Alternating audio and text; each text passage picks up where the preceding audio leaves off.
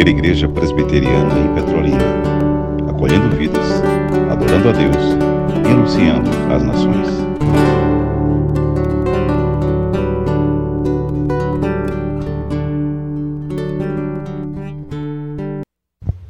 Eu estava procurando esse cara que ele estava falando, se era eu mesmo.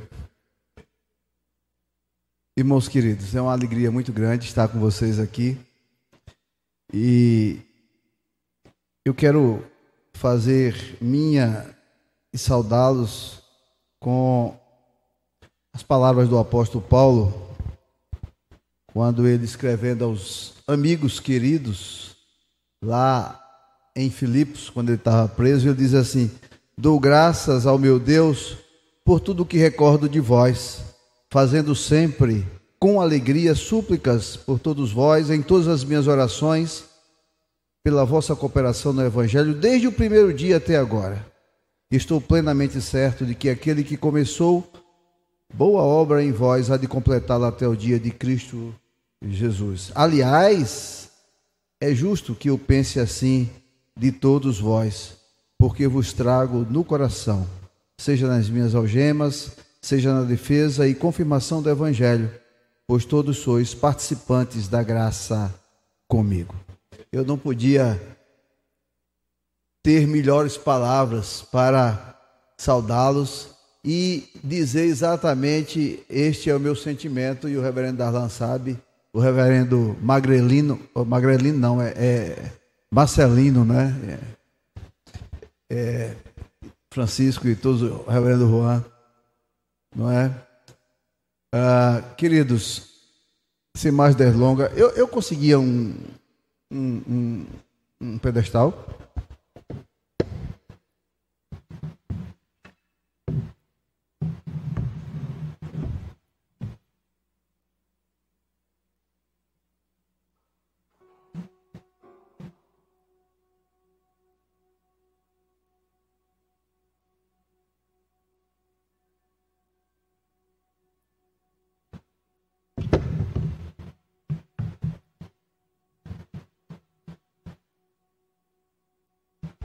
Enquanto arruma ali, a gente vai aqui.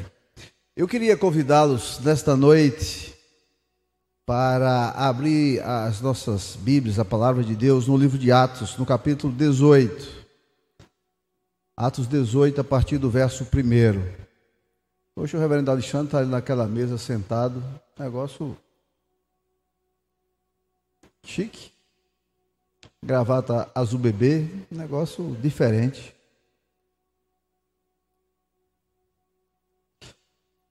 Atos dezoito, a partir do verso primeiro, diz assim: algum tempo depois, Paulo deixou Atenas e foi para Corinto. Ali encontrou um judeu chamado Áquila, natural do Ponto, que havia chegado recentemente da Itália com sua esposa Priscila, depois que Cláudio César expulsou todos os judeus de Roma. Paulo foi morar e trabalhar com eles, pois eram fabricantes de tendas como ele. Todos os sábados, Paulo ia à sinagoga e buscava convencer tanto judeus como gregos. Depois que Silas e Timóteo chegaram da Macedônia, Paulo se dedicou totalmente à pregação da palavra e testemunhava aos judeus que Jesus era o Cristo. Mas quando eles se opuseram a Paulo e o insultaram, ele sacudiu o pó da roupa e disse: "Vocês são responsáveis por sua própria destruição. Eu sou inocente. De agora em diante pregarei aos gentios." Então saiu dali e foi à casa de Tício Justo, um gentio temente a Deus, que morava ao lado da sinagoga. Crispo, o líder da sinagoga, e toda a sua família creram no Senhor. Muitos outros em Corinto também ouviram Paulo, creram e foram batizados. Eu queria chamar a sua atenção para o verso nove e o verso, até o verso onze. Certa noite, o Senhor falou a Paulo numa visão. Disse: não tenha medo. Continue a falar e não se cale, pois estou com você e ninguém o atacará, nem lhe fará mal, porque muita gente nessa cidade me pertence. Então Paulo permaneceu ali e ensinou, ensinando a palavra um ano e meio. Queridos, vamos orar? Senhor nosso Deus, Pai bendito, nós te bendizemos pela tua palavra, nós te agradecemos pela maneira bondosa com que o Senhor nos tem tratado e nós queremos suplicar em nome de Jesus que o Senhor fale conosco nesta noite. Nós queremos ouvir o Senhor, nós necessitamos de ouvir a tua voz, por isso despe-nos de qualquer sentimento de soberba e vanglória, nos dá um espírito de humildade, de mansidão e submissão à palavra do Senhor. E fala conosco, edifica-nos. Nós te oramos e suplicamos no nome de Jesus. Amém.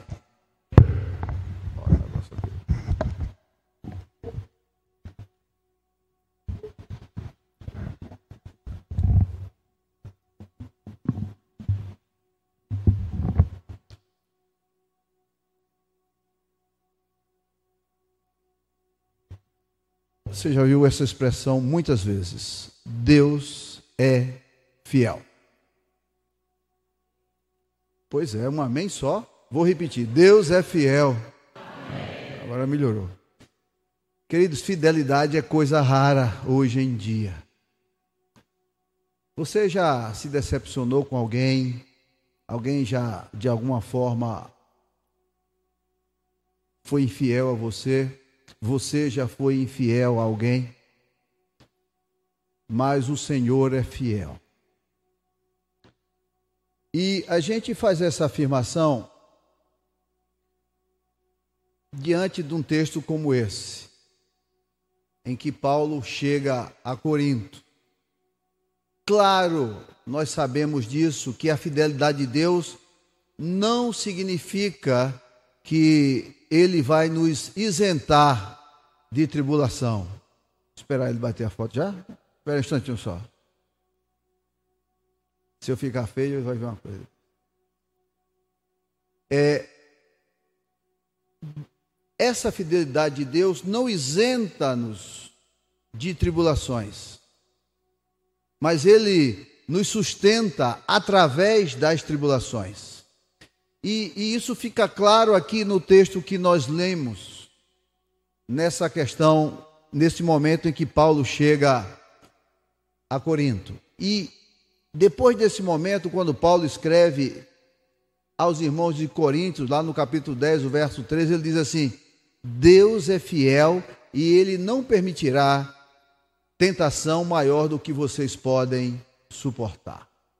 Veja que Paulo, tempos depois, escreve isto aos irmãos lá da igreja que ele fundou em Corinto. Eu queria recordar com vocês algumas situações na vida de Paulo. Claro que os, os nossos pastores estudaram muito isso no seminário. Talvez alguns irmãos não saibam e outros estejam esquecidos. A gente vai recordar algumas coisas. Primeiro, depois que Paulo se converte, ele então empreende a sua primeira viagem missionária. Depois de algum tempo, ele vai a Chipre, passa na Galácia, ali na Antioquia da Pisídia, é, Icônio, Listra, Derbe. É interessante que lá em Icônio ele é perseguido e, e ele foge para Listra. Lá em Listra ele chega e é tratado como um deus. E depois, quando ele mostra ao povo que ele não é deus, é um ser humano, aí a turma dá um cacete nele, apedreja ele, que ele é tido como morto. Depois ele vai para Derbe. Então você quer ter as marcas de Cristo, mostre ao povo que você é humano e viva o Evangelho. Mostre a ele, pregue a ele a verdade. Você vai conseguir as marcas de Cristo no seu corpo, como Paulo conseguiu lá em Listra. Depois dessa viagem, ele vai em Derbe, volta, e ele empreende a sua segunda viagem missionária. E, e, e ele vai... Aquela clássica passagem que diz, passa o varão que aparece a ele de noite, passa a Macedônia e nos ajuda. Ele chega em Filipos, não é? E lá em Filipos ele é perseguido pelas autoridades, leva outro cacete, é preso, sai de Filipos, é, chega... mais na frente em, eu esqueci agora, mas Tessalônica, e é perseguido, ele foge, chega na Bereia, e, e na Bereia ele é perseguido de novo, e os irmãos da Bereia pegam ele e levam para Atenas. E aí é interessante que nessas perseguições, ele vai, mesmo assim ele vai fundando igrejas, formando igrejas, e os amigos de Paulo na jornada, Silas, Timóteo, vão ficando nesses locais para ajudar na consolidação das igrejas. E quando Paulo chega em Atenas, ele está sozinho. E Paulo era um homem de, de, de comunhão, de estar junto dos, dos, dos amigos, dos irmãos. Parece que as baterias de Paulo se carregavam nesse, nessa comunhão, nessa confraternização de estar com aqueles, com a sua equipe missionária. E ele estava agora em Atenas sozinho. E, e ele começa a, a ver aquela situação de, em Atenas de idolatria. Se você ler, ler o texto de Atos dezessete, ele diz assim: ele se revoltou no seu coração e vê aquela idolatria, mas mesmo assim, quando ele vai falar aos atenienses, ele, ele, ele trata com educação. Veja o coração revoltado, mas ele diz assim: senhores atenienses, vejo que vocês são muito religiosos. E aí ele começa a pregar o evangelho uh, e... E o que é interessante, você vai ver no final do capítulo dezessete, que muito pouca gente se converte. Dionísio, que era um dos areopagitas, Damares, quase ninguém. É tão pouca gente que ele não consegue formar uma igreja ali em Atenas. E agora ele sai de Atenas e ele chega a Corinto. E esse é o texto que nós lemos, quando ele sai de Atenas e chega a Corinto. E, e é interessante, meus irmãos, que quando Paulo chega a Corinto e olha para aquela cidade, Corinto era certamente a segunda maior cidade de todo o império, só perdia para Roma. Não eram as três maiores cidades e as capitais.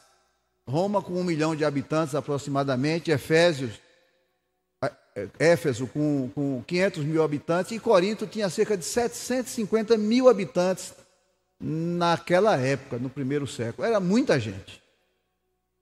E Paulo chega naquela cidade, não é, em nada comparado ao que ele já havia vivido. E certamente ele se assusta.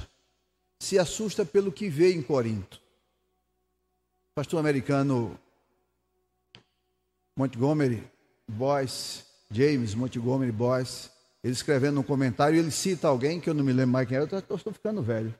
Ele diz assim, que falando sobre Corinto, comentando o livro de Corinto, assim, Corinto é uma cidade que é fácil de você lembrar. Corinto começa com C. E tem três coisas em Corinto que ela é, que também começa com C. E ele diz que Corinto é uma cidade cosmopolita. Uma cidade de setecentos e cinquenta mil habitantes, uma cidade em que te, gente do mundo inteiro mora ali em Corinto. Pra vocês terem uma ideia, havia um templo à deusa Ísis, era a deusa mais importante do Egito. Tinha um templo lá em Corinto. Então, uma cidade de muitas culturas, muita gente. Mas ele diz, o outro C é que era uma cidade comercial. Corinto era uma cidade essencialmente comercial. Ela ficava num lugar muito estratégico. Ela ligava o continente à península, o continente da Europa à península do Peloponeso. Era uma faixa de terra, feito esse tapete aqui. Aqui o continente, ali a península, e Corinto era essa faixa de terra estreita que ligava o continente A, a península do Peloponeso. E era interessante que você saía de Atenas para chegar em Esparta, por exemplo, você tinha que passar no meio de Corinto e vice-versa. E, e Corinto ele tinha dois mares, o mar Egeu e o mar Adriático, de cada lado. Então, quando você ia do Oriente para o Ocidente, normalmente de barco, você tinha que contornar lá o Peloponeso para chegar do outro lado. E eram setecentos quilômetros, mais ou menos, e um, um litoral muito perigoso. Então era mais fácil o barco encostar aqui no lado de um porto descarregar as mercadorias, as pessoas. Eles atravessavam aí cerca de seis quilômetros a pé e embarcavam no, no barco do outro lado. Então veja aqui, de norte a sul, do continente à península, do ocidente ao oriente, tinha gente trafegando por Corinto, vendendo, comprando toda sorte de mercadorias. Dá para você imaginar como era Corinto. E o outro C de Corinto era C de carnal. Corinto era uma cidade extremamente carnal. Vocês terem uma ideia, o templo lá de Afrodite tinha cerca de aproximadamente dez mil prostitutas cultuais. Era muita prostituta. E quando eu falo de prostituta cultual, não estou falando de mulheres velhas. Eram adolescentes, jovens. Corinto era este local. Algo terrível. E Paulo chega nesta cidade, depois de passar por tantas dificuldades e tantas perseguições, ele chega diante de Corinto e fica assustado. E se você observar, essas recorrentes dificuldades, perseguições de Paulo, afetaram ele.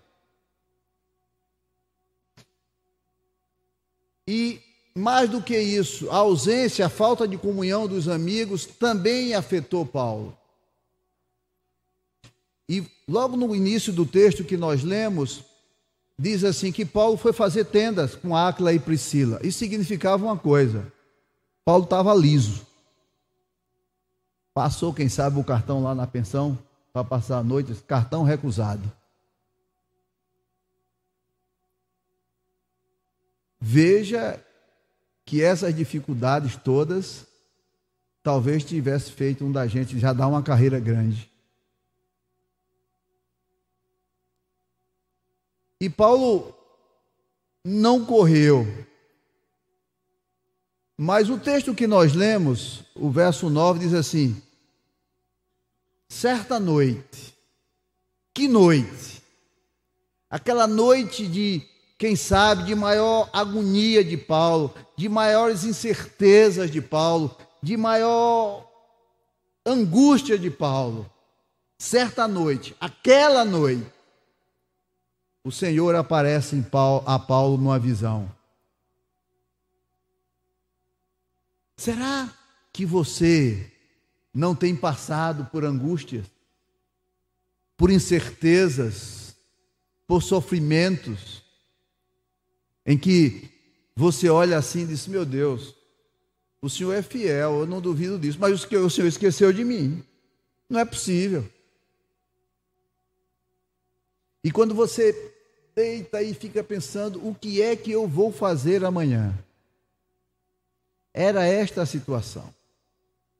Certa noite, naquela noite, o Senhor aparece a Paulo e diz: não temas. Isso significa uma coisa só: Paulo estava com medo, porque a Bíblia não usa palavras em vão. O grande apóstolo, apóstolo dos gentios, maior pregador, evangelista, fundador de igreja, estava, chegou numa cidade e estava com medo. Você já esteve assim? Pois é. Por quê? Porque nós não fomos feitos a provas de temores. Todo homem, toda mulher tem medo. Todo homem, toda mulher passa por sofrimentos, por angústia. Ninguém está, é a prova disso. Faz parte da natureza humana. E quantos homens que nós reputamos de muita fé tiveram medo? Quando Jó diz assim: amaldiçoado o dia que foi dito: foi concebido? Por que eu não morri?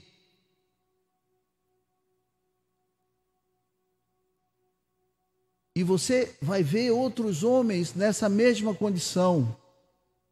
Pense aí num homem que você diz assim, um homem de Deus, a mulher de Deus, a mulher de oração. Esse homem, essa mulher, passa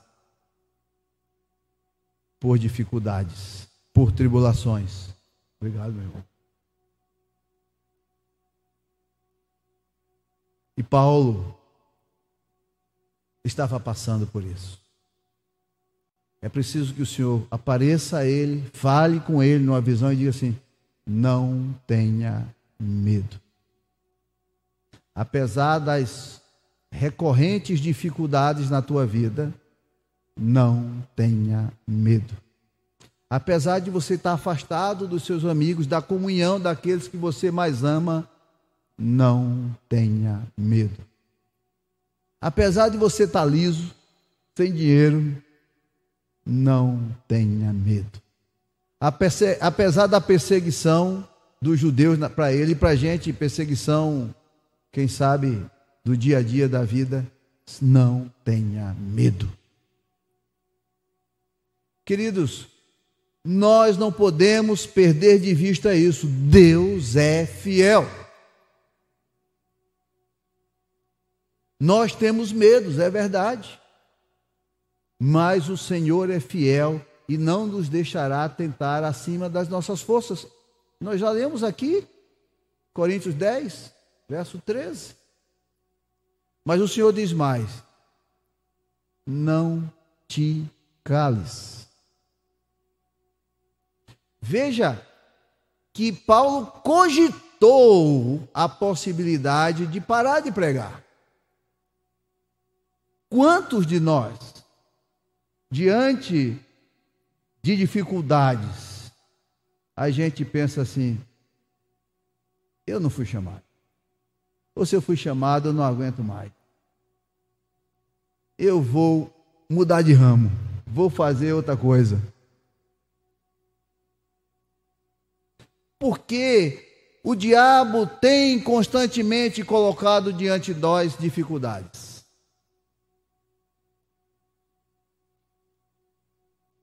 E a ideia é fazer a gente desistir do ministério que o Senhor tem colocado nas nossas mãos. Eu não sei qual é o seu ministério, eu sei desses daqui, né? Mas eu posso lhe dizer uma coisa. Quanto mais você desenvolve esse ministério, mais o diabo vem em cima de você. Quanto maior a tribulação é porque o diabo, você está no caminho certo. Que o diabo está insatisfeito com o seu trabalho pelo reino. Então, tenha isso em mente. Não temas e não se cale. E depois desta visão, se você continuar lendo o texto, você vai ver que Paulo passou um ano e meio lá em Corinto, pregando. E ele pregou muito, ficou uma igreja grande, com problemas. Perturbou ele. Ele precisou escrever uma carta dura. Depois escreveu outra. Precisava ir lá, estava ansioso. Como será que os irmãos reagiram àquela carta que eu escrevi? E ele volta a Corinto e ele tem o coração aliviado pela maneira com que os irmãos tratou a ele. Certa noite, o Senhor apareceu a Paulo. Troque aí Paulo e põe o seu nome. Certa noite, o Senhor apareceu a Darlan, a Clóvis, a Marcelino, a Juan, a Milton César, a Alexandre, e disse, não temas e não te cales. E o Senhor tem dito isso a cada um de nós, diante das nossas dificuldades, diante das nossas preocupações.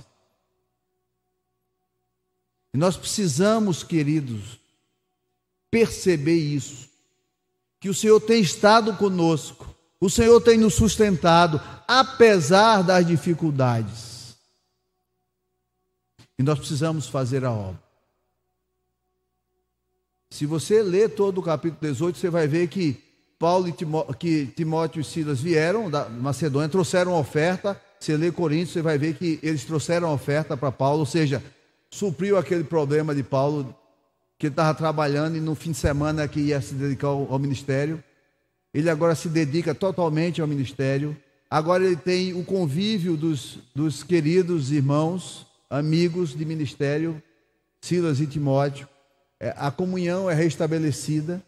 Então você vê que, depois de tanta dificuldade, o Senhor vem ao socorro de Paulo e supre as suas necessidades, sejam elas espirituais, uh, sociais e financeiras. E muitas vezes a gente nem tem toda essa necessidade, mas a gente reclama muito. Muitas vezes a nossa dificuldade é bem pequenininha, mas a gente não está acostumado. Eu estava conversando com o pastor Milton hoje à tarde, depois que chegamos, de que a, a, essa geração que tem estado aí não recebe não, e aí diante de qualquer coisa se desespera. E nós temos visto crentes, irmãos, nesta situação, diante de alguma dificuldade, em vez de olhar para o Senhor, se apegar à palavra, ver o que o Senhor tem dito para ela, uh, se desesperam. Eu costumo citar, quando se fala em desespero, e você leia quando chegar em casa, o segundo capítulo de Lamentações de Jeremias. Era o, ali é uma descrição do dia seguinte, depois que a Babilônia destruiu Jerusalém. Ali é realmente tribulação. Tribulação pela desobediência do povo, mas grande tribulação. E Abacuque, quando tem a visão de como seria aquele dia, ele como que se desespera e diz: o Senhor vai mandar um povo pior do que a gente, para trazer juízo para a gente. Aquele povo é pior do que a gente, Senhor. Como é que o Senhor vai fazer um negócio desse? Mas quando Abacuque ora ao Senhor e diz assim, no capítulo dois, eu irei para minha torre de vigília e esperarei que resposta o Senhor dará à minha queixa. Abacuque estava queixoso, mas ele vai descansar no Senhor, ora ao Senhor e espera a resposta do Senhor. E ele, entendendo a vontade de Deus, aí sim ele escreve aquele cântico maravilhoso quando ele diz: quando nas gôndolas do supermercado não tiver comida, quando os ladrões me levarem tudo, mesmo assim eu me alegrarei no Deus da minha salvação. Alguém que viu, Deus mostrou para ele como seria a destruição de Jerusalém, e vocês leiam o capítulo dois da Lamentações, vocês vão ver como foi. Ele, quando entende o Senhor, aquilo que Deus tem, e que aquela destruição não era para ah, acabar com o povo, mas sim para corrigir e salvar o povo, ele diz: eu me alegrarei e exultarei no Deus da minha salvação. E quando Paulo, então, diante de toda aquela agonia, sofrimento, Deus fala com ele, diz: não temas e não te cales. Ele, entendendo a palavra do Senhor, ele mantém, ou ele fica em Corinto mais um ano e meio. E é interessante que Paulo, nessas viagens, todo esse percurso que eu falei, ele ficava pouco tempo, pregava e, e saía de lá, pregava, ficava e saía de lá. Esse foi o primeiro local onde ele ficou tanto tempo, um ano e meio. Depois é só ficar muito tempo assim em Éfeso.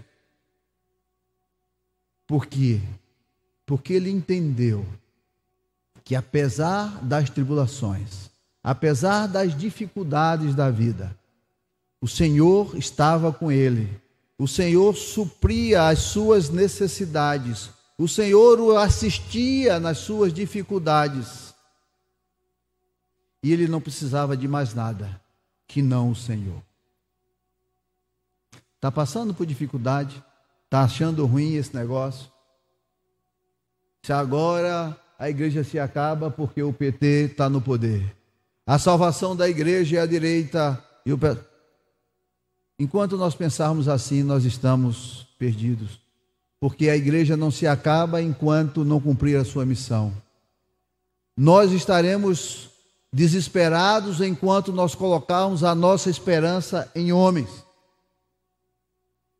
A nossa esperança está no Senhor. Nós somos forasteiros e peregrinos nessa terra. O apóstolo Pedro, lá na sua uh, primeira carta, o capítulo dois, quando diz aqui, e ele diz exatamente isso, peregrinos e forasteiros. E a ideia lá no primeiro século de forasteiro, uh, cidadão romano, que só quem podia ter propriedades eram os romanos. Então, ele está dizendo para a gente, contextualizando, nós não temos que ter propriedades aqui. Não precisamos, porque o nosso tesouro e a nossa propriedade está no céu. Não estou dizendo para você não trabalhar, não ser previdente, não pagar a previdência para se aposentar, né, como eu. Né? Depois de quarenta e três anos de contribuição, me aposentar. Não estou dizendo para você não batalhar para ter a sua casa própria, um carro, dar conforto, educa... nada disso. Faça isso. Mas eu não posso colocar o coração nessas coisas, porque no dia que essas coisas forem embora, eu me desespero. Paulo, apesar de todas as dificuldades, apesar de não ter mais dinheiro, apesar de tantas as coisas, o Senhor apareceu e ele disse, não temas e não te cales. Desenvolva o seu ministério. Faça aquilo e faça bem feito que Deus colocou nas suas mãos para você fazer. Está com dificuldade? Certamente virão e não serão poucas. Eu costumo dizer que numa igreja onde não tem problemas é porque Satanás está satisfeito com aquela igreja. Está do jeito que ele quer. Igreja que tem dificuldade, é, alguma, é porque o diabo está ali no meio, perturbando o ambiente. Por quê? Porque não está satisfeito com a obra que aquela igreja tem feito. Então, se você está se sentindo atribulado, com dificuldades, pode ficar certo. Você está no caminho certo, que está fazendo a obra de Deus, desenvolvendo o ministério que Deus colocou na sua mão para você fazer. E o diabo é que está insatisfeito com você. Certa noite, o Senhor apareceu a Paulo e disse, não tenha medo e não te cales. Eu queria que você pensasse nisso, hoje, amanhã, em meio às dificuldades que certamente virão. Eu, Paulo, eu, Alexandre, eu, José, eu, Antônia, eu, Maria... Não posso ter medo, porque o Senhor está comigo. E eu não posso me calar, porque o Senhor requer de mim que eu pregue o Evangelho do Senhor. E fazendo assim, eu posso até morrer. Mas, como disse Paulo, para mim, o viver é Cristo e o morrer é lucro. Se morrer, a gente passa dessa para melhor. E Paulo dizia isso, ou disse isso, meus queridos, minhas queridas, por um único motivo. Porque ele vivia esta vida sem se agarrar a estes setenta, oitenta anos. Ele vivia esta vida vendo a eternidade. E quando nós nos libertarmos deste apego a esses setenta, oitenta anos, quando nós vivermos contemplando a eternidade, a gente vai ver e perceber que as dificuldades dessa vida produzem peso de glória. E a igreja tem perdido esta visão de que a tribulação, o sofrimento produz perseverança. Nós precisamos voltar ao início, retomar os princípios de que, primeiro, o Senhor é o Todo-Poderoso, está e sempre esteve no trono e no controle de todas as coisas. Isso é fundamental. E este Deus, Ele me deu uma missão e eu tenho que executá-la. Dificuldades e problemas. Mas Ele diz para mim: não temas e não te cales. Que Deus nos ajude, que Deus nos dê graça, poder do alto, para cumprir a missão que Ele nos tem dado, para desenvolver o Evangelho, para viver um Evangelho digno do Senhor e para a glória do Senhor. Porque fazendo assim, nós seremos mais do que felizes. Que Deus nos abençoe, querido. Deus abençoe a todos. Obrigado por sua...